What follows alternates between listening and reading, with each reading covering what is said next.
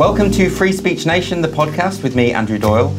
I'm delighted to welcome my guest today, Anne Widdecombe. Anne has had a long and varied political career, being uh, serving as a Conservative MP, a minister in three departments, a member of the Shadow Cabinet, and a Brexit Party MEP. Uh, she's also well known for her appearances on Strictly Come Dancing, Have I Got News for You, and also was a runner up in Celebrity Big Brother. Thank you for joining me, Anne. Great pleasure. Good to be here. It's quite clear uh, from that little bio that you are one of those politicians that crosses the line into celebrity culture. Do you, do you see it as a kind of extension of your political career? Are there transferable skills there? No, I absolutely don't. Though I often say, obviously, just as a joke, that uh, there's a huge analogy between Westminster and pantomime, which I now regularly do. Yes, you're uh, a panto performer in now. the winter. Okay. Yeah. So, uh, I mean, I often make that joke, but uh, in fact, I mean, I, there was no conscious crossover on my part at all. I finished at Westminster, mm-hmm. and I had turned down Strictly Come Dancing, who'd come to me every year since 2004. Right. I retired in 2010. Every year they came to me, every year I said, no, you know, it's inappropriate, absolutely not. Then, as soon as I knew I was going to retire, I said, well, why not? I can now. Yes. And that just spawned everything. I mean, from Strictly Come Dancing came the tour, came pantomime with Craig Revel Horwood. Uh, and then it just snowballed from there. So it, it was never intended. I didn't say to myself, I'm going to have a celebrity career. I said I'm going to retire to Dartmoor and yeah. you know and write and enjoy walking on the moors and things. So it happened by accident. It happened by accident. Was there a reason, do you think, why uh, you were continually asked to be on these shows? Why, for instance, would they choose you rather than some other politician? Because there must be something about you that they, they that appealed. Well, I mean, I think they're probably the best people to answer that. Mm. Um, I mean, I think the, the, reason to get me on Strictly was pretty obvious. I mean, I was the most ungainly person on the planet. Right. I was never going to dance my way any, anywhere at all. But they were desperate to have a politician. Now, the interesting thing is uh, the attitude of the journalistic profession when I uh, agreed to do Strictly, and I was the first politician to do it, though we'd had John Sergeant as a reporter, but I was the first politician was that this was inappropriate, it was humiliating, you, uh, you know, it, it, was degrading, I, I shouldn't be doing this at all.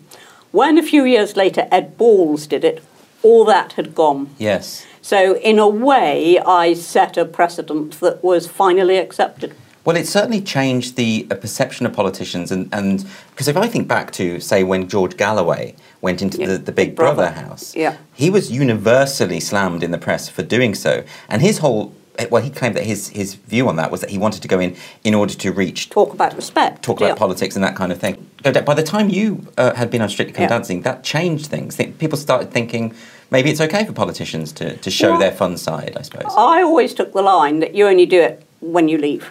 I okay, mean, as I okay. say, I turned down Strictly. I did some other things, but they were a bit more dignified. Um, and I turned them down year after year after year. I certainly wouldn't have done Big Brother or the Jungle or any of those while yeah. I was uh, while I was a serving politician. But my view was, if you've left, you've left. Yes. And you're entitled to live your life as you want to live your life, and you don't have the duties that you had as a politician. As I put it, I no longer owed anybody any duty of time or dignity.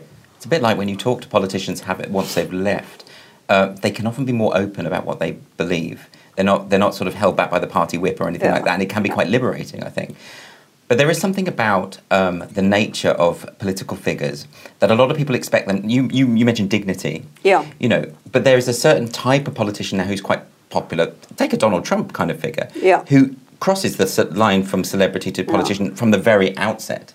And uh, to what extent do you think that's happened here? Well, I, I, mean, I think back to Tony Blair had a very presidential style about yes, him, and, very, and, and since then it's almost it's almost considered uh, a, a help rather than a hindrance to, to have that popular appeal as well as retain the dignity of the role. Do you think there's a danger here? Yeah, I think several things have changed. I think television has changed things massively. Mm-hmm. I mean, if you think back to the days, you know, of Harold Macmillan, I mean, you would have a reporter meeting the plane, and they would say, "Oh, Mr. Macmillan, can you comment on so and so?" And he would say no. Yes. And they that was it. And that was you know, it. End, end of end, end of it. He was allowed to say no. Um, we're now at the stage where you cannot say no, and what is more, people want instant reactions. Mm. I vividly remember when uh, William Hague made me Shadow Health Secretary, and I went outside, and he'd called me to Central Office. I came outside Conservative Central Office, massive press there. And they all said the same thing. They all said, Well, Miss Widdecombe, what is your health policy? And I said, You know, I haven't a clue. I said, I haven't been here two minutes. You know, I've walked from up there to down here, and of course I can't tell you my health policy. And I was expecting the headlines the next day to be haven't a clue. But Yes. in fact, it was such an unusual reaction that they just went with it. I think you know. people are relieved when they sense just complete honesty Yeah. from a politician. I mean, I, I didn't have a policy then. You know, I said Yeah. to them I wouldn't have a policy for some weeks. Um, so going back to your political career, um, so uh, uh, as you say, the celebrity aspect of stuff came later, and that was by accident almost. Um, if we go back, why did you want to? Did you always know that you wanted to get into politics? Was Yes. this is very vocational for you? Yes, I mean, I wanted to be a politician from a very early age, about 14. Uh, for all the wrong reasons then, Okay. because I was the, um, the post-war generation, and of course, you know, at, at that stage, and it's difficult to remember now, but all the films, all the plays, all the books, they were all about the war. The whole thing was about the war. Yes. And of course, the towering uh, character was Winston Churchill. And I think I seriously thought then that this is what politicians did, that they made great speeches and saved the world. Yes. thought, "Eh, you know, quite a good way of spending one's life. By the time I was 20, I had a much more realistic appreciation of what a politician actually is and does. The desire to do it never left me.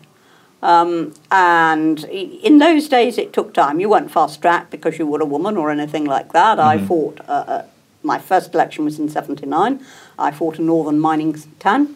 Uh, and then uh, my next one was marginal against David Owen down in Devonport. And then finally the safe seat, which I then held uh, throughout my political life. So I was 39 and a half before I got into Parliament. I always used to say life begins at 39 and a half.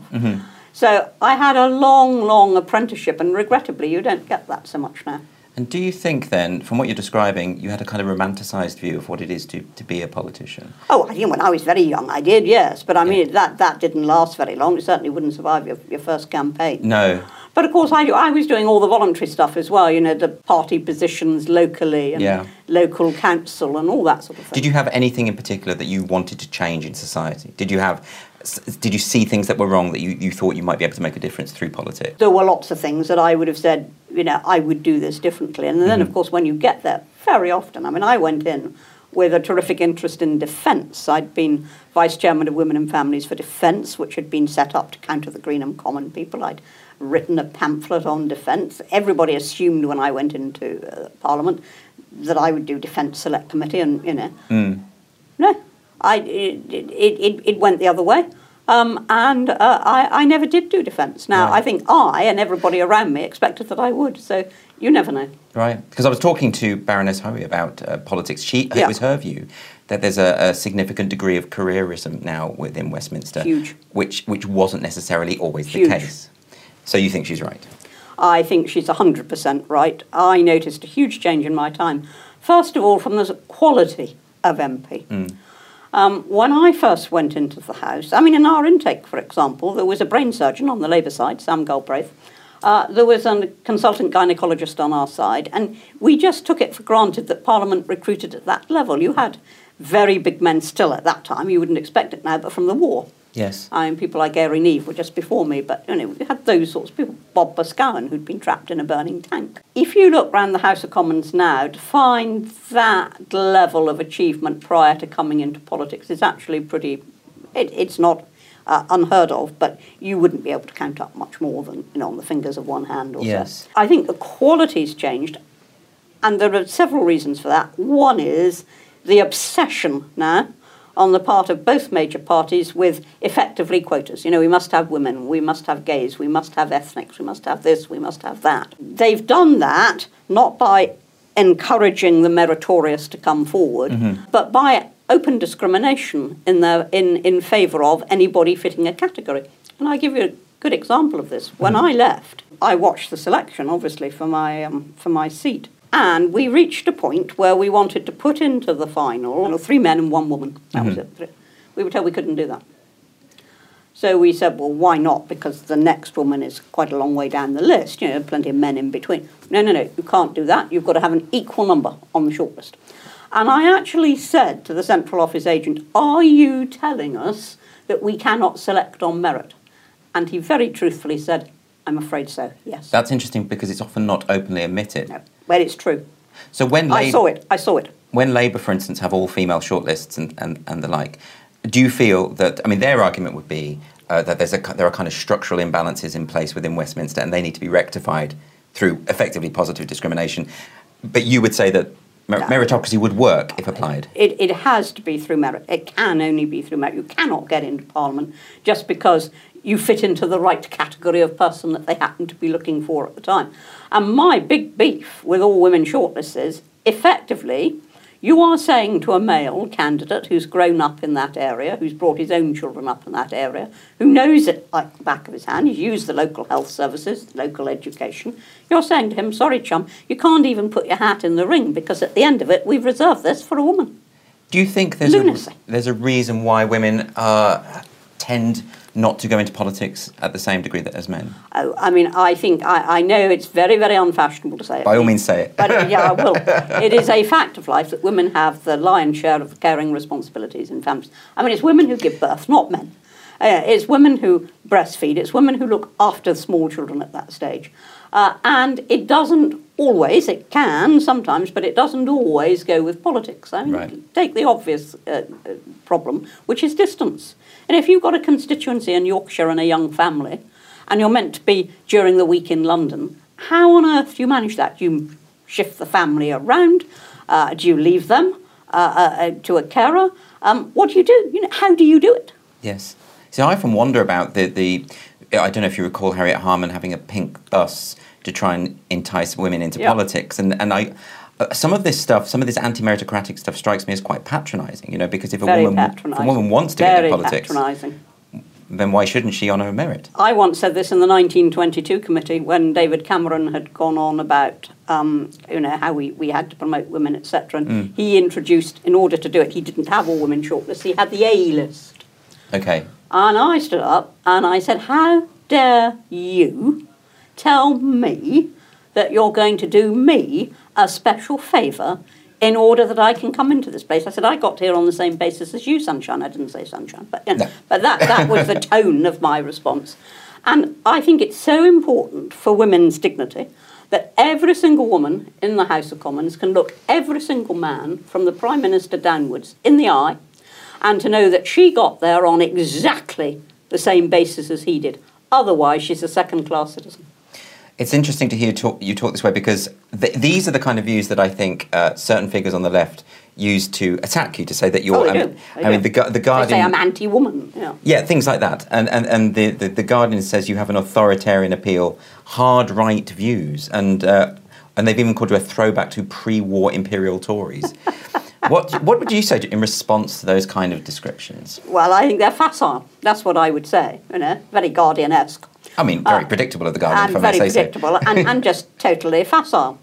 Um, and so, I mean, I can't comment beyond that. I, Yeah. I always say, you know, people sometimes write to me and say, you think this, you think that. I say, and, and, and your evidence? Yes. And your evidence for what I apparently think. I know I've noticed that a lot more over the last few years. This growing tendency, particularly from leftist commentators, to assume that they know what you are Yeah. secretly thinking. They know what And- we think on overseas aid. I mean, I had that the other day when I was debating with somebody, and oh, it was Andrew Adonis. He knew exactly. He thought what I thought about overseas aid. He was wrong. And did he back down once you'd corrected him, or did he? Oh, I think he rather said sarcastically, "Oh, good, I'm glad you think that," or Okay. something, something like Because you sometimes surprise people. I, I mean, you've even had pe- people on the left cheering you on for your uh, your proposals for prison reform. Yes, absolutely. For, for instance, which would that, that sort of confounds expectations. Well, I don't understand people who don't understand that rehabilitation isn't, as I said at party conference, some soft, wet, liberal, optional extra. It's a most crucial tool of public protection. And if we do not spend money on rehabilitating prisoners and do not put the focus on that, then the people who leave the prison gates are bad, or usually worse, than the people who came in. Yeah. And that creates more victims. It creates the need for courts and sentences. It creates, therefore, hugely additional expenditure. What is the point? What is Yeah. the point of being against a focus on rehabilitation? Well, it, it, it seems actually as quite a conservative viewpoint, really, because what you're saying is this is for, not just for the betterment of the individual, but for the betterment of society. It's for it's for, it's in everybody's interest. It's in the man's the, the prisoner's interest. It's in the prisoner's family's interest. Hmm. It's in the interest of the potential victims, who, if he's rehabilitated, will not be the victims. Yes. You know, it's in everybody's interest. Why Yes. can't people see that? So, in terms of uh, some of the views that you have that have been considered controversial, they, they tend to tie in with your religious belief, don't they? Th- Things like your views on, on, on gay marriage, abortion, th- this kind of thing. Well, Um, no, abortion does not tie in with my. I mean, it does because it's there is Catholic teaching. Yes. Uh, but the fact is that I was um, against abortion uh, when I was an Anglican, when I was an agnostic, and Yeah. now I'm a Catholic. And my view has not changed throughout. Right. Because, as far as I'm concerned, there is never, um, well, in, in very exceptional circumstances, but there's pretty well never, uh, a reason to take a life. And now that we've got it up to birth, and of course we've got this challenge now going on in the courts from the, from the Down syndrome people, quite right too, that they should be challenging it.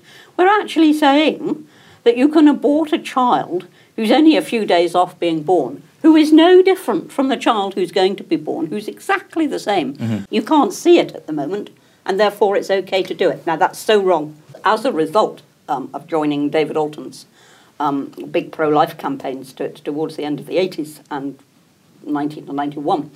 Uh, as a result of joining that, I came into contact with Catholics en masse, so to speak, for the first time since I'd left a convent school at the age of 18. That really was what started me on the path towards Catholicism. So, in a way, I'm a Catholic because I'm pro life, not pro life because I'm a Catholic. and you were at a convent school that was an Anglican convent school. No, no, no, it was quite Roman Catholic. Oh, it was, but you No. were an Anglican. I was Uh, an Anglican. Okay, I wondered if it was if it fell into the kind of high Catholic, uh, you know, high Anglican tradition. No, uh, evangelical family. okay, okay. Um, and in fact, it's where I learnt, I always say to stick up for myself because I was in a minority in that school. Obviously, it was Catholic school. yes. And I was not only a Protestant core, I was an evangelical one. you know. So I learned to stand up for my minority position. How did that like. go down? Did you ever experience Oh, they any? expected that. No, they, they, they, they were very good, the nuns. They expected you to stand, you know, if, if all the children in a form uh, preferred one poem and you preferred another, Yeah. they wanted you to say so. Really? Yeah, they really wanted you to say so. Um, I was at a convent school. My, my nuns weren't like that. Oh, but mine, you- mine were terrific. Mine were Sacred Heart nuns. I don't know. Don't know. Maybe that makes a difference. That's very interesting. So there, there was, in spite of the religious bent of the school, there was a, a sense of tolerance, or a tolerance for different views. Yeah, I mean, to a certain extent, there wasn't because, for example, we had to go to mass if we were boarders, which I was. Uh, we had to go to mass on Sundays as opposed to, you know, going out to our own service. Um, so from that point of view, the, the tolerance was limited. But they never, ever, ever in that school had an ethos of suppressing what you think. You know, you said uh, respectfully, but you said what you thought. And your conversion to Catholicism came later, so 93. 93, 93. So do you think that there were any seeds sown in those early days?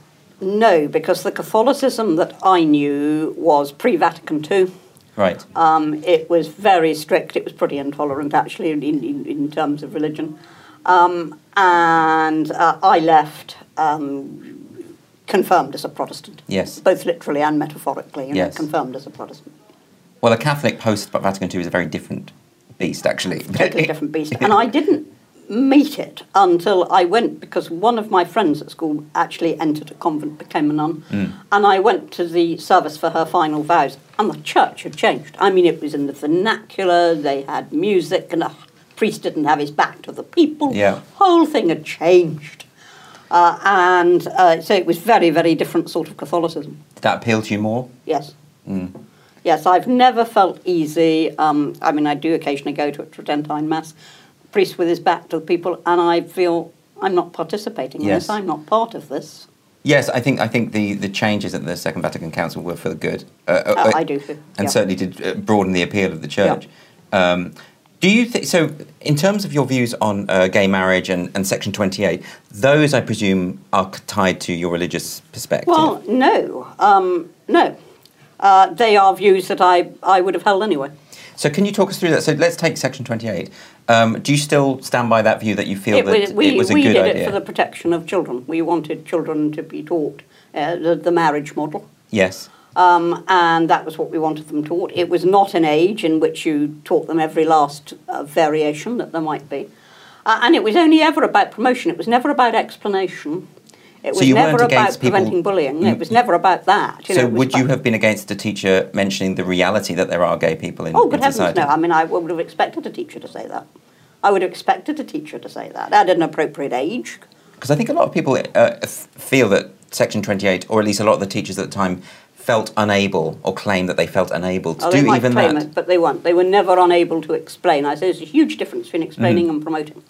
Uh, and they were never prevented either from intervening in bullying, where that was a source of bullying, which it certainly was. There's a lot of misunderstanding about Section 28. So do you feel though? I mean, I- I suppose the counter argument to that is, uh, if children, if young people don't feel able to talk about their sexuality or, are- or or don't ever hear about it in schools, it's going to make their lives a lot more difficult. Would you say that that's a fair perspective? No, I don't think that's true because I don't think it depends on school. I have always believed that sex education and relationship education is most properly taught at home.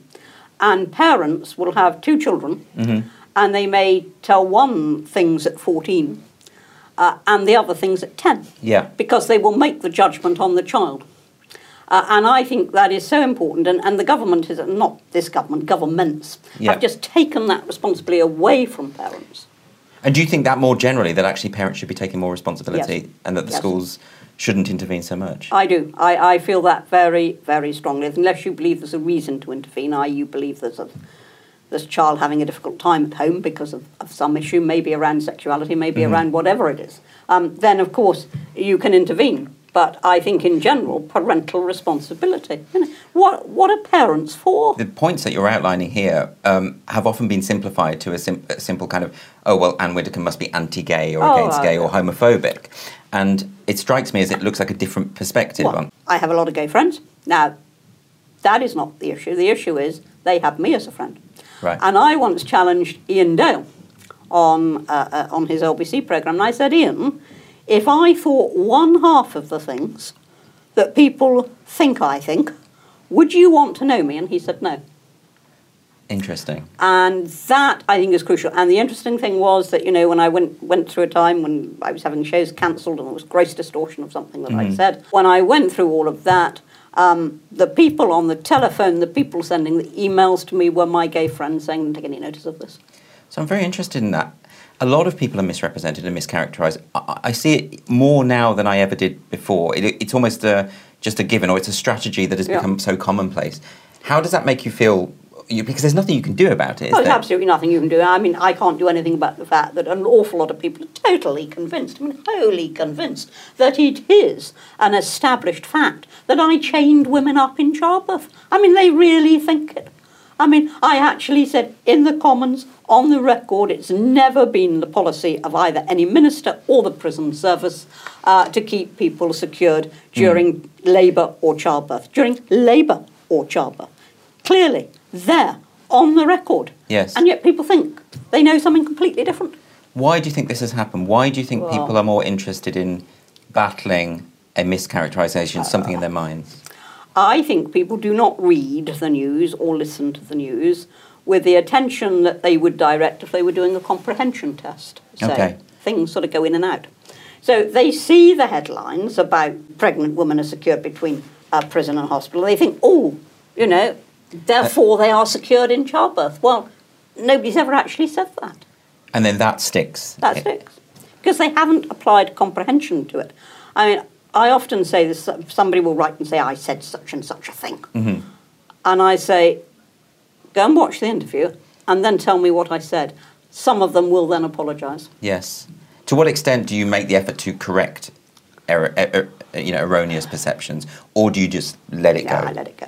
Okay. I let it go. I mean, if somebody actually, you know, emails me or writes to me, I will answer that. Yeah. Uh, but in general, no, it's it's an absolute lost cause. Um, you know, uh, short of taking out a libel action and going to the courts, and I've been driven very close before now. Yes. Uh, short of doing that, uh, there is nothing you can do. That's probably good advice because Yeah, let it go. everyone's ev- Let it go. everyone's in this position now.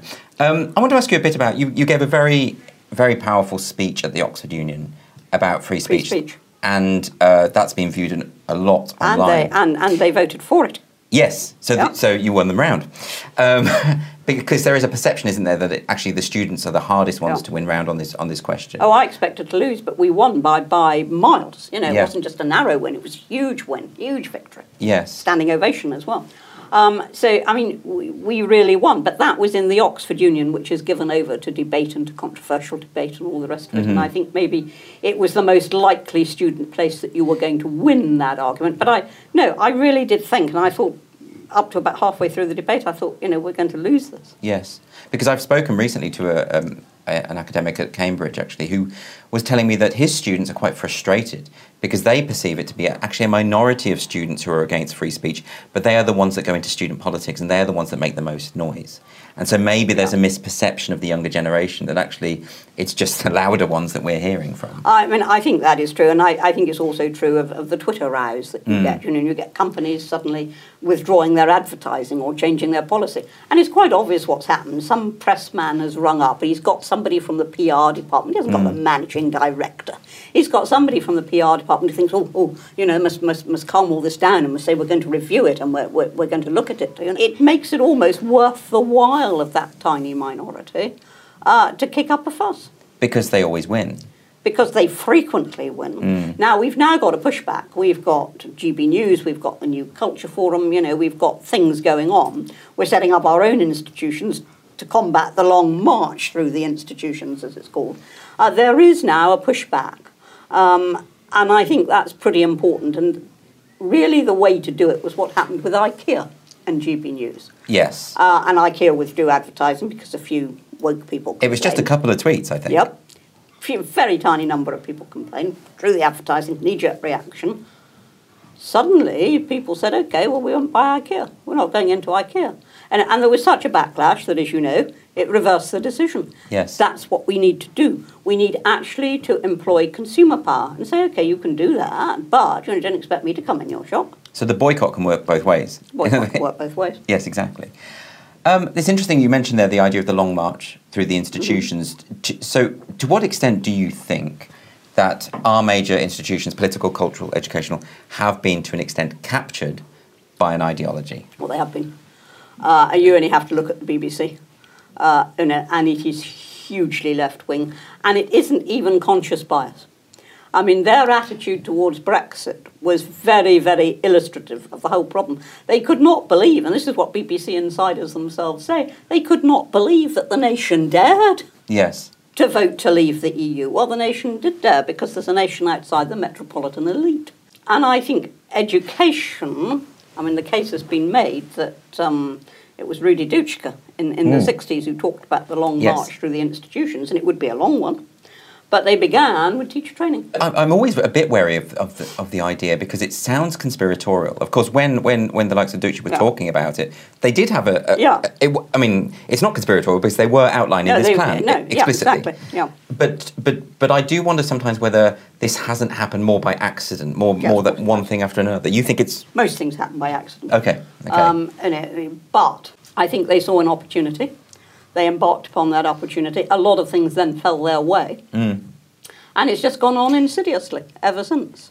But it's interesting to hear people like Tim Davie, the new Director General, saying that he wants to address that issue uh, within the BBC. Do, do you Yeah. think do you think it's possible at this point? Because I speak to people within the BBC who say that it's too far gone and it can't be pulled Well, back. Well, that's why you need your own long march. What you have to do is to say, okay, you know, this has been taken over by. I wouldn't even say lefties. I haven't got nothing against lefties. It's it's it's the woke and the intolerant and those who don't want anybody else's uh, opinions to be heard that I object to. And you have to say, right, well, this has been, you know, taken over by by people who have that sort of view. Gradually, what we've got to do is, and this is why education is so important, because the, mm. the newcomers are coming in from the universities, they're coming in from the schools, and that's where you've got to get the notion of free speech. Because I don't see it in terms of left and right particularly, insofar as I'd say I have more economically left wing views. I think the idea of free speech, though, for instance, is a it's it, that that should be embraced by Yeah, left and absolutely, right. absolutely. And actually, what we're dealing with more is a movement which is obsessed with identity politics. Uh, which doesn't sit well to me with a left wing, a traditional left wing perspective. I can't imagine the likes of Tony Benn uh, being obsessed with identity and not class, for instance. You know, No, well, he would have been obsessed by class, but that is Yeah. a form of identity politics. Right, okay. You know, there's them and us. That's identity politics.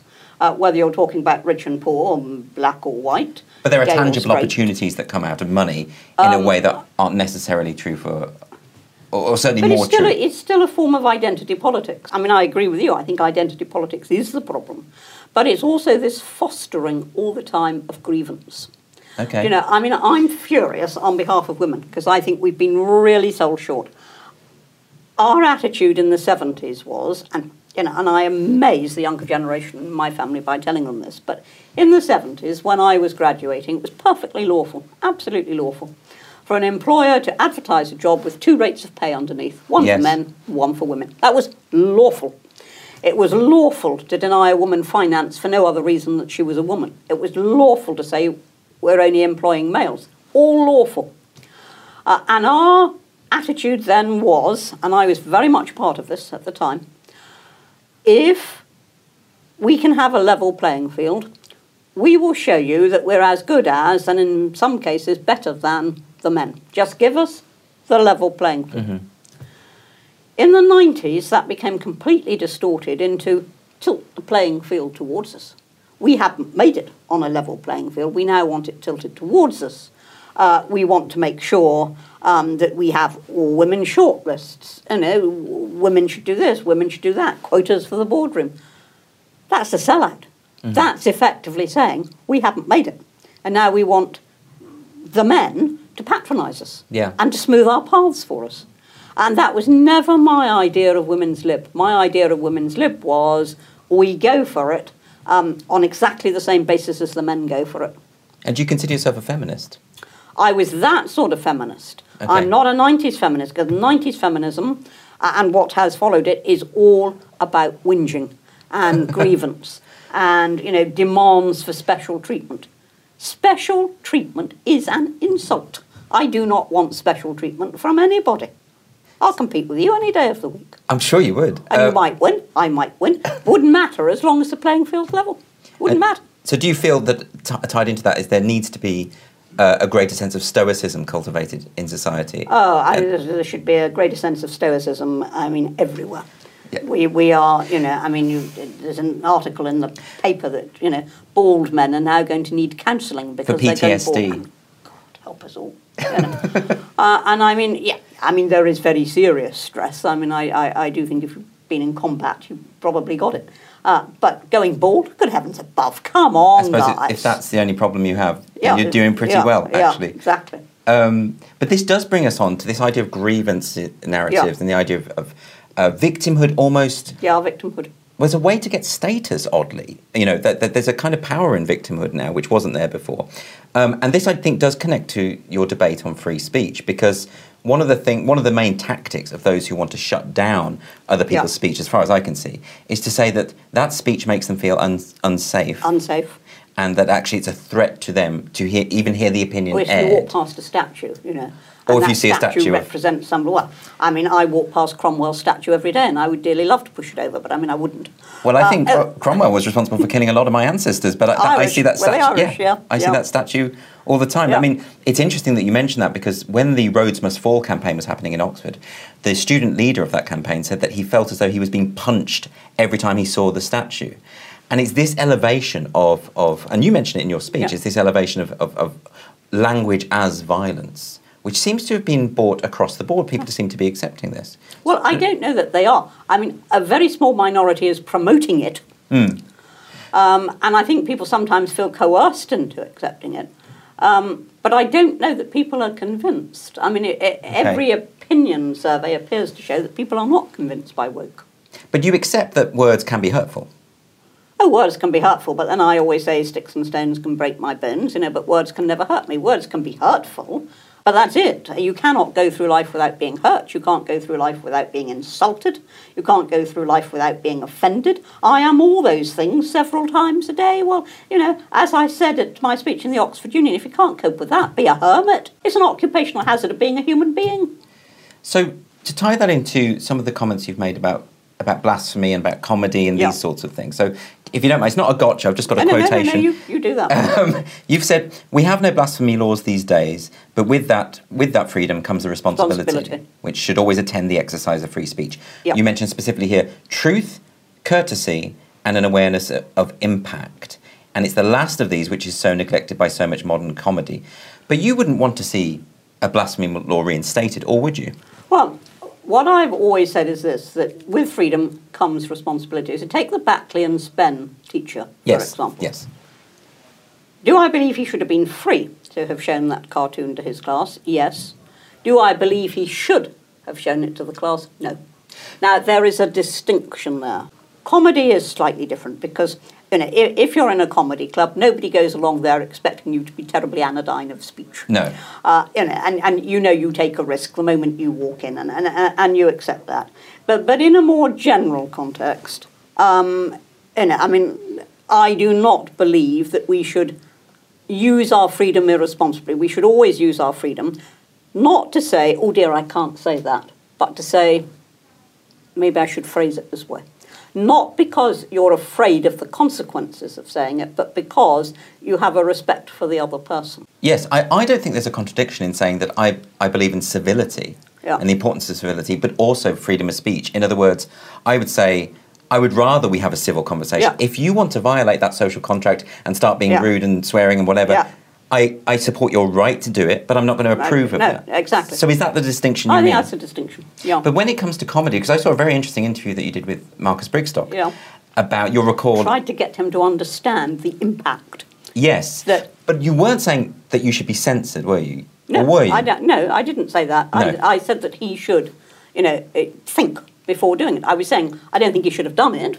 yes. Um, and I was describing the impact, and, and I did it by saying, look, you know, if somebody showed you a photograph of their dead son, you wouldn't start mocking the son. yes. Now, you know, we feel very sensitive about the death of Jesus Christ.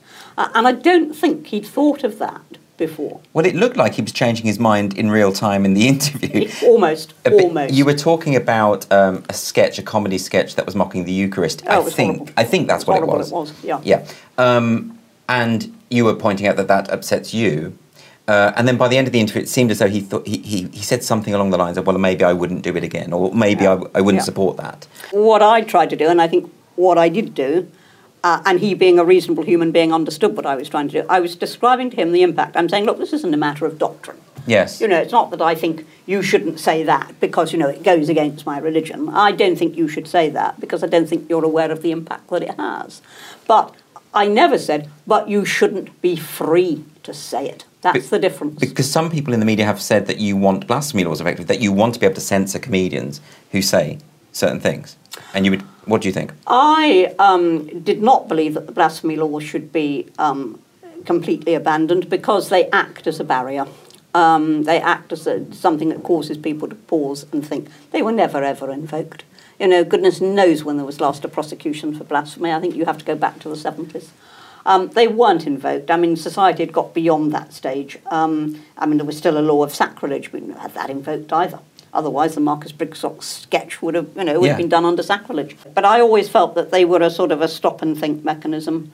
It feels like a bit of a contradiction, though. Um, No, you know. it's not. It, it's a stop and think mechanism. Um, when they were abolished, I wouldn't necessarily reinstate them because I've always said, you know, you have to move on. You know, something's happened, you move on. It's a bit like gay marriage. I've never said, you know, uh, abolish it now because that would be a politician voting for chaos, for legislative chaos. Yes. Uh, so you, you just move on. Um, but I thought that the blasphemy views had merit in that they did cause you, should cause you, to stop and think. Now, I don't think they would have caused anybody in a comedy club to stop and think, because as I say, if you go into one of those, uh, Mm-hmm. you, you expect to be offended. You almost want to be offended, actually. So Yes, some do. uh, some do. So um, I, I think that's different. But on television, in prime time, in what was actually a, a very funny, innocent little program, my goodness gracious me, was the, was the one in question. You know, it was just a funny program that people loved. And suddenly, this blasphemy of the Eucharist. That's an interesting distinction you're making because my view on offensive comedy is if I'm offended by a comedian, I will choose not to go and watch that comedian, Exactly. but I still want that comedian to have the right. Yeah, that's different. So you're making the distinction because what you're saying is that the comedy sketch we're talking about, it was goodness gracious me, Yes. was on a, a, a an ostensibly uh, innocuous Yeah. um, family never have known, you show. would have switched in. Right. So it's more the smuggling of that kind of Yeah. uh, of that kind of sentiment into a mainstream uh, forum. was- and I was trying to get Marcus to understand the impact of it on people listening. Right. Now, you know, if, if you go into a comedy club, you do not go in there expecting anodyne stuff. Yes. Um, so, uh, I, it's wholly different. It's where you do it and how you do it. But you can see how, unless people have the conversations about this, how those nuances are missed, Oh. and how it just becomes Nuance is, is, is not part of public conversation. nuance just nuance doesn't exist. But that's why it's good to have long form interviews where Yeah, you can actually talk about these. The things. most intelligent interview I ever had, political interview I ever had, was with Jonathan Dimbleby after I'd made a speech. I'm Shadow Health Secretary about hmm. the health service, and had said it wasn't going to last another 50 years, you know, and that we had to start asking ourselves the question: What would we do if we were designing it from scratch hmm. now, knowing what we now know that we didn't know in the 40s? Uh, and uh, I was interviewed by Jonathan Dimbleby for 50, 50 minutes solidly, just me and him, and an audience of health workers. And I thought this is going to be awful. But in fact, it was completely intelligent because having that long a time, he was able to come back. I was able to come back. I was able to supplement, you know, and as as we were thinking. Yes. Um, and it was a really sensible conversation, and the audience was not against what I was saying. Right. It was quite receptive. Might not have agreed with you know, particular policies, but was completely receptive to the idea we've got to rethink this. Yes, which is odd. I mean, in, in the current climate, with I mean, let's call it political tribalism, but people do now. There was a study recently uh, by Frank Luntz Yeah. talking about how people between the ages of 18 and 30, uh, the majority of those people, over 50% of those people, have ditched friends for Because political political disagreements. Now, do you think this is a new phenomenon? Has it always been the Yes. case? In the House of Commons, you'd have conservatives who were friends with neo-communists. Right, I really? mean, you really would. Yeah. I mean, you had um, uh, you had Janet Fookes being very friendly with, for example, Willie Hamilton. You know, the anti-monarchist, uh, very far lefty. Uh, you you get that the whole time. I mean, my best friend in Parliament was, was a Lib Dem. Now that was because we made it was David Alton. We made common cause on the pro-life issues, etc. Yes. Um, but he became therefore a, a close friend. I have friends from all parts of the political spectrum. I have Catholic friends, Anglican friends, atheist friends. You know, I have I have gay friends and straight friends, and old friends and young friends, and I cannot imagine saying to any of them. Um, I don't want to be friends with you anymore because you think this. I'd rather discuss why they think that, or if I think they're too emotional about it, I'll say, look, let's you know, let's just move on. Let's talk about something else. Have you ever lost friends over political disagreements? Uh, people have blanked me. Yeah, I Right. have never blanked anybody else ever over a political disagreement. Uh, and I say people. That's a lie. Actually, one, Okay. one. Okay. Yeah. Because I mean, I, I know Northern Ireland's a different situation, but I've been into City Hall in. Belfast with a UUP uh, member who, Yeah. and I said, and he said, this is the room where the, the unionists sit, and I said, well, do, do Sinn Féin ever come in here? Do the SDLP ever come in? And he said, absolutely not. There is no, there's, there's no. I I was very interested actually because I made common cause with Ian Paisley over things like abortion law and, and, and moral law and that sort of stuff in the House of Commons. So I, I got on quite well with him. Mm-hmm. Great friends, but we, we got on perfectly well. We used to joke with each other in the lobbies. And then I was doing a programme on the Reformation. Mm-hmm. And I went over to interview Ian Paisley in Stormont. And I failed to think this is going to be a different man from the one, the quite mellow chap I know in the House of Commons. Right. And I said to him, and, and, and, and so now, you know, what talked about some of the things he'd said in the past, and said, so now, uh, what would you say about, for example, the Pope? He's the son of perdition and the Antichrist, says Ian Wow. Paisley. And I thought, okay. When was this? When did you? I made that program. It would have been around about uh, 2000, and uh, I was still in Parliament.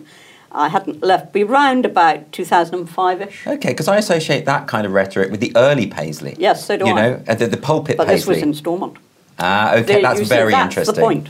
I mean, in Westminster, he'd got quite mellow. Yes. And as I say, we'd always been, a- you know, he knows I'm a Catholic. He used to joke, he used to call me a Taig, which is a rude word for Yes, again. it's a very rude word. and uh, you know, but but he, he and that was perfectly all right as far as he was concerned. But get to Stormont, and it was a very different story. Isn't that interesting how context Very different story. changes? Yeah. That's amazing. Yeah, I mean, uh, uh, to think of Paisley being, because uh, even towards the end, he started being a friend with Martin McGuinness, and people Yeah. would, I don't think people could comprehend how that had happened. People so, you know, diametrically opposed, Yeah. finding common cause or finding common humanity. I think, and and so i if that's possible, then surely, I think the Northern Irish situation got to a pitch where everybody was saying, enough. yeah. And yeah, let's find some way out of this. Yes. Enough. Um, now, there were still fanatics on both sides who didn't want to find a way out of it. Yeah. Uh, but by and large, I think people say, oh, Yeah, enough. absolutely. So, on this question of, of political tribalism, what can we do as a society to rectify this? Because it's clearly a Oh, problem. it's, yeah, it's, uh, and, and, and it's clearly a generational problem. Yes. That, that it's, you're more li- likely as a young person. And I see the way people behave on Twitter and, and, and you know the way they, they, they create their own echo chambers. They don't want they just want their existing views reinforced rather than challenged. And when you get into that, and Brexit, I think was the thing that torpedoed this. Education. Education. okay. I, I, I mean, I see it as the teacher's duty to teach children not what to think, but how to think, Mm-hmm. how to analyse, you know, how to think. Um, and I just now, when I said people do not approach the news as if they were doing a comprehension test, you know, they'll only give it sort of half the. Uh, I, I think you know children should be taught very close analysis, rigor, rigor uh, uh, of thinking. But that's hard when teachers are increasingly saying that they are under pressure to push a certain ideological line. If we go back Yeah. to the, the woke idea, Yeah. uh, you know, we have recently, last week it was, the National Education Union issuing a, a report saying they wanted teachers to be activists, to decolonise Yeah. curricula, to, to, to, to push the narrative of critical Well, race theory. In Who's other in words. charge of education? Government. Government is in charge. Uh, government could make it very clear in the curriculum that you know if you're teaching the British Empire, you have to teach the good and the bad. That you have to put slavery into context. You know that people had owned slaves for thousands of years. Um, uh, that it wasn't a uniquely white crime, even if in you know the latter stages it, it, it seemed to be. Um, and I think you can say you must teach impartially. Now, if the government is able, as it is doing at the moment, to try and enforce free speech in universities Yes. by bringing in a system of penalties, um, it is able to do the same in education. And, and the curriculum should reflect, as I say, not what to think, but how So think. that's an interesting question. The curriculum has for a long time uh, had the teaching of the slave trade and, and all of these Yeah. these these facts of history that kids should know about. I think. Yeah. Uh, um, and it has been there, um, and activists are saying that it should be more so. Um, and that there's an argument, there's a debate to be Mm-hmm. had about what should be on the on the on the curriculum. Um, but it's the impartiality issue that's so interesting. I don't feel personally, and maybe you can correct me on this. Yeah. I don't think the government is aware of how serious this problem is because it doesn't seem to be doing anything about it. I think they're aware of it. Um, they've got other things on their mind. Okay. and it's going to be quite a complicated task to get round it. Now, just as I think Michael Gove, uh, with whom I've had many, many differences as a politician, but Michael Gove actually understood rigour in education. He was trying his level best to get rigour back in, so you didn't just get you know everybody with A stars and almost have prizes. Uh, and he was trying to get that back in. Now, you need an education secretary with the, the same rigorous attitude towards free speech and teaching a balanced curriculum. Yes. You need exactly the same because if children learn at school that there are different views, um, and that of course you will decide that one view is more valid than another because that is what, in have, what having an opinion means. It Yes. means you've made that decision. Um, but that doesn't mean that the other person doesn't have a right to come to a different conclusion. I can't see what's so difficult about that. Well, I, I can't either, but it's it seems to be an increasingly controversial idea, and I do worry that maybe the debate around Brexit uh, Yes. made this worse insofar as you had 17.4 million people smeared as racist Yeah. and idiots, and oh, idiots! We didn't know what we were doing. Apparently. Yes, yes. Even though there were months of debate on the subject, and people seem to be more politically energised than they ever had been. Um, but it's it's interesting that that kind of attitude and misrepresentation, which still lingers online. I mean, you know, that, that, that the Brexit divide is Oh, still it- there. It, it lingers, and and that is one where people were uh, ditching friends. oh, absolutely. Yes. They really were. I mean, I lost what- friends over Brexit. Yeah, one of my fellow MPs, David Bull, uh, MEPs, David Bull, um, he lost friends. You know, Yes. friends of very long standing, because he was a Brexiteer. Well, what's the matter with people? Well, at that point, it felt as though Westminster as- well was becoming quite toxic uh, over over this. And uh, I don't know if you can put the genie back in the bottle. You know, I think I think that's No, you can't. You have to move on. You can't put. The, you can never put the genie back in the bottle. You know, it's what I was saying just now. Is something's Hmm. happened, it's happened, and you get legislative chaos if you just try to change it.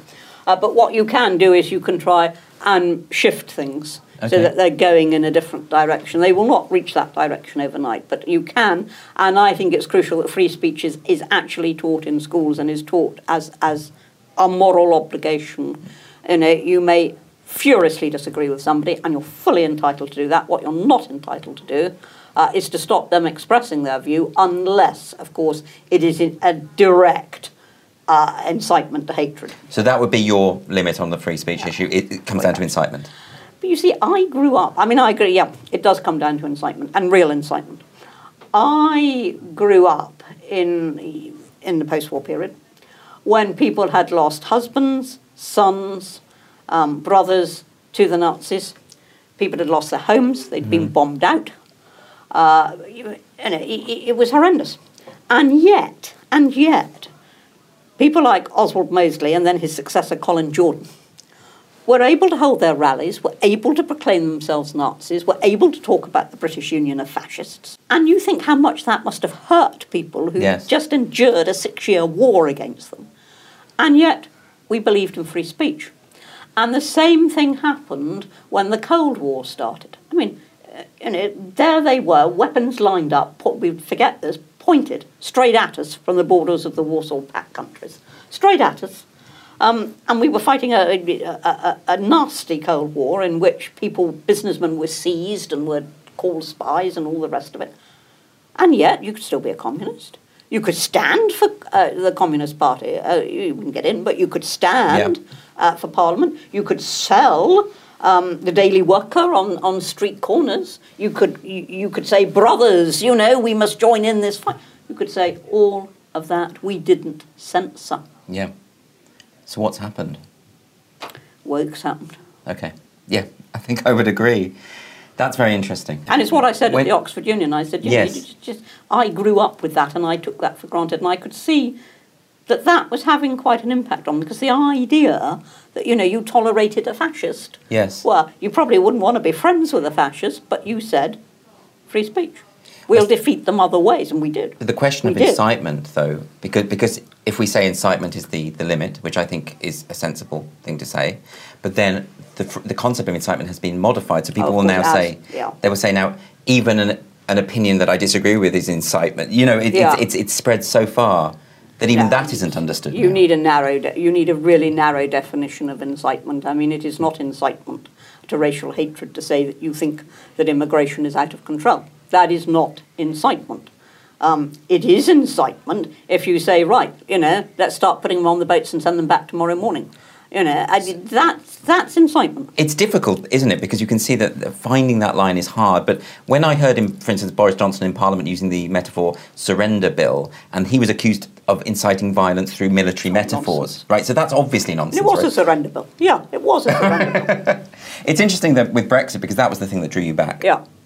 So you must have felt incredibly passionate. What, what, what, were you, what were your feelings at the time you joined the Brexit Party? If you had told me, even in March 2019, that in a month's time I was going to leave the Conservatives after 55 years, I was going to join the Brexit Party, and then that I was going to become uh, an MEP. I mean, an MEP. I was so glad to have got rid of Westminster. Now I was going to become an MEP. Uh, I would have laughed you to scorn. But I just so resented the fact that the supposedly democratic authorities in this country were trying to thwart the will, the democratically expressed will of the British people. And I just thought, enough. I, I just one day literally said, enough.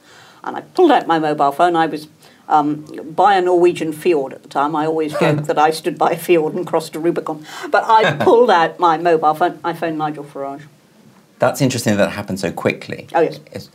And he said, you know, do, do you want to stand? I said, yes. He said, do you want to stand seriously or be a runner and rider? I said, no, no, no, I want to get in. it's interesting to hear that story, and, and I've heard Claire Fox talk about her story about this. And, Yeah. it, and although politically you come from such different, Completely different ends of the spectrum. but Yeah. she was saying that it was this sense of the, the injustice of ignoring. We were all outraged. Yeah. Left and right, we were all outraged. And do you think that that, that Parliament were trying to stop to stymie it? Yes, of were course going they to- were. Yeah. Of course they were. I mean, Parliament was, adrift from, you know, from popular opinion. Parliament wanted to stay. The country wanted to go. How did you find Brussels? Your expression says it all. Uh, I'm, very, I'm very glad it was only for seven months. I mean, I was I was dreading because with every time that the thing was put back, you know, Yes. there was a few more months of this. It was every bit as bureaucratic as I thought it would be. It was Right. hugely spendthrift, enormously spendthrift institution. Um, and uh, not remotely democratic. Um, I know things are not decided by Yes. a vote in Parliament. And uh, you all speak for one minute each. Well, you can say a lot in a minute, can't you? I thought it was a farce. Did you have experience of Brussels before? Was this your first? No, it was my first. Because a lot of people say that, that having been there and experienced how it works, they, they it, it almost uh, reminds them of why we voted to leave. yeah. That it is a Yeah. bureaucratic institution. Oh, I mean, I, I, I mean, I actually said that in, in one of my speeches. You know, I, I said, you know, if you needed any confirmation of what this is about, you know, today, this was the day that von der Leyen was Mm. elected, in inverted commas. I said, you know, this is this is it. Yes. And how did the others react to you there? Did the, Well, the interesting thing is that people rather liked us because Really? it's a terribly worthy place where everybody speaks for a minute on worthy things. And we came along with a slight element of, of political hooliganism. and uh, uh, when we left, a lot of people said to us, well, you know, we don't agree with you, but you have livened the place up. Yeah. I think they were quite sad to see us go. oh, really? Yeah. That's not what I expected you to say. well, I'm sure some of them were glad to see us go, but, but um, uh, some of them were actually, you know, they'd enjoyed it. Do you think if we it. voted again now, people would vote to leave? Oh, yes.